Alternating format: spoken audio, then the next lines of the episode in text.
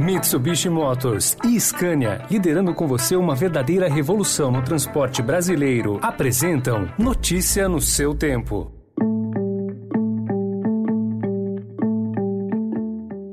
Olá, seja bem-vindo, seja bem-vinda. Começa agora mais uma edição do Notícia no seu tempo. Esse podcast é produzido pela equipe de jornalismo do Estadão para você ouvir em poucos minutos as principais informações do jornal. Entre os destaques de hoje, decisão do TSE de suspender a monetização de canais bolsonaristas deverá congelar valores milionários de produtores de conteúdo. CPI da Covid quebra sigilo de líder do governo e de Frederic Wassef e o desespero no Afeganistão pais entregam seus filhos a militares para saírem do país. Esses são alguns dos assuntos que você confere nesta sexta-feira, 20 de agosto de 2021. Estadão apresenta Notícia no seu tempo.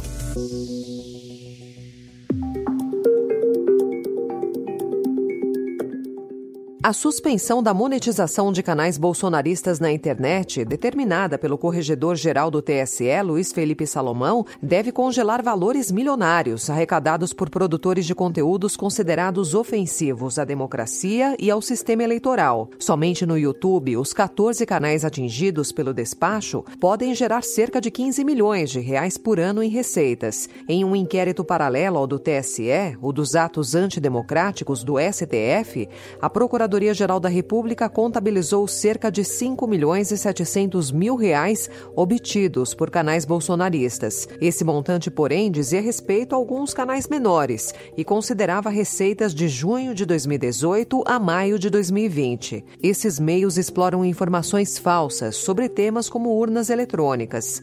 Juntos, eles têm mais de 10 milhões de seguidores.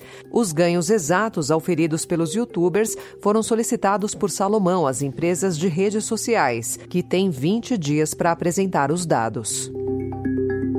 A CPI da Covid aprovou o novo pedido de quebra de sigilo fiscal do deputado Ricardo Barros, que é o líder do governo na Câmara. O colegiado vai requerer os dados à Receita Federal, assim como informações sobre investigações no STF e no TCU. Também foi dado aval à quebra de sigilo fiscal de Frederic Wassef, que se apresenta como advogado da família Bolsonaro. Na tradicional transmissão ao vivo que faz às quintas-feiras pelas redes sociais, Bolsonaro criticou a CPI.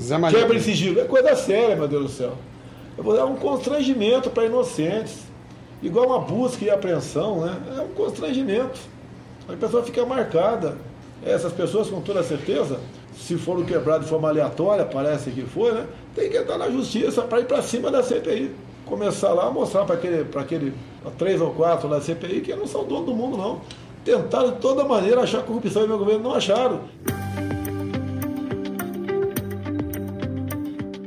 O avanço da variante Delta e a desaceleração da China reduziram o otimismo dos economistas em relação à recuperação da atividade global nesse ano. Para completar, o governo chinês vem retirando os estímulos econômicos, o que respinga por aqui. Por enquanto, o FMI prevê um crescimento de 6% para a economia global em 2021, após uma retração de 3,3% no ano passado. Economistas ouvidos pelo Estadão, porém, afirmam que pode haver uma redução na estimativa para esse esse ano.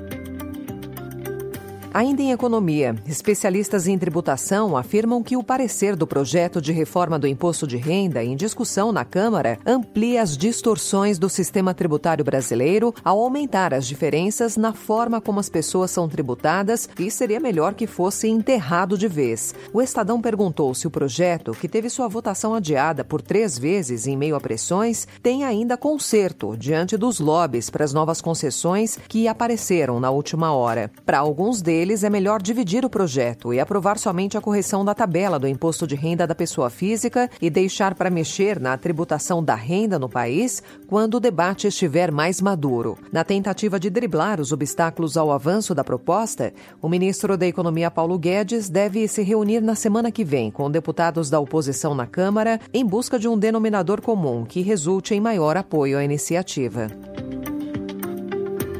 E ontem, no Afeganistão, mais um dia de medo e desespero da população.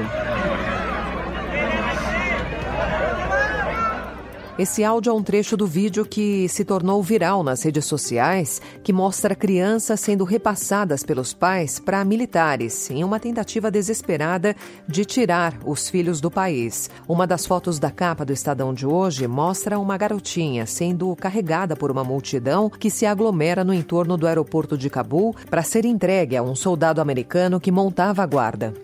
Notícia no seu tempo. As principais notícias do dia no jornal O Estado de São Paulo.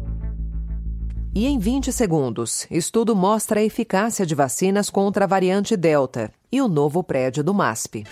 Desbravar um terreno difícil, apreciar paisagens ou encontrar novos destinos. Não importa o destino que for explorar, a Mitsubishi Motors tem um 4x4 para acompanhar qualquer aventura. Conheça os modelos em mitsubishimotors.com.br.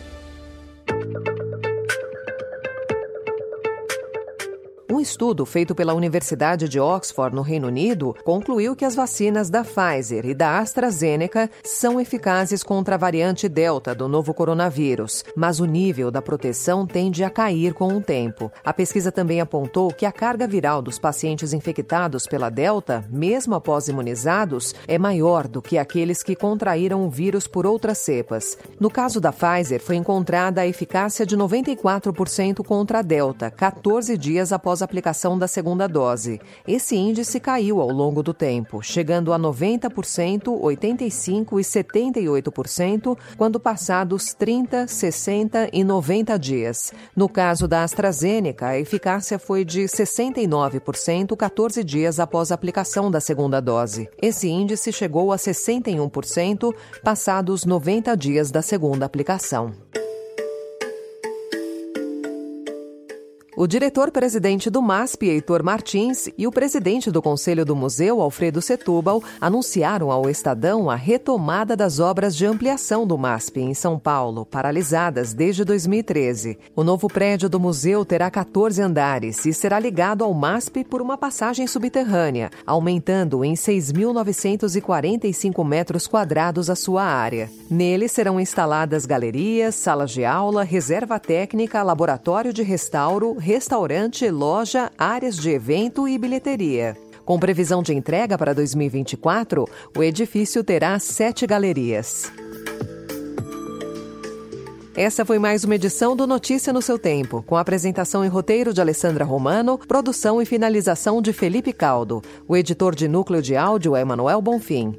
Obrigada pela sua companhia até aqui e um excelente fim de semana. Você ouviu Notícia no seu Tempo. Notícia no seu tempo. Oferecimento Mitsubishi Motors e Scania, liderando com você uma verdadeira revolução no transporte brasileiro, rumo a um setor mais sustentável para os negócios, as pessoas e o meio ambiente. Acesse www.soluçõesescania.com.br e saiba mais.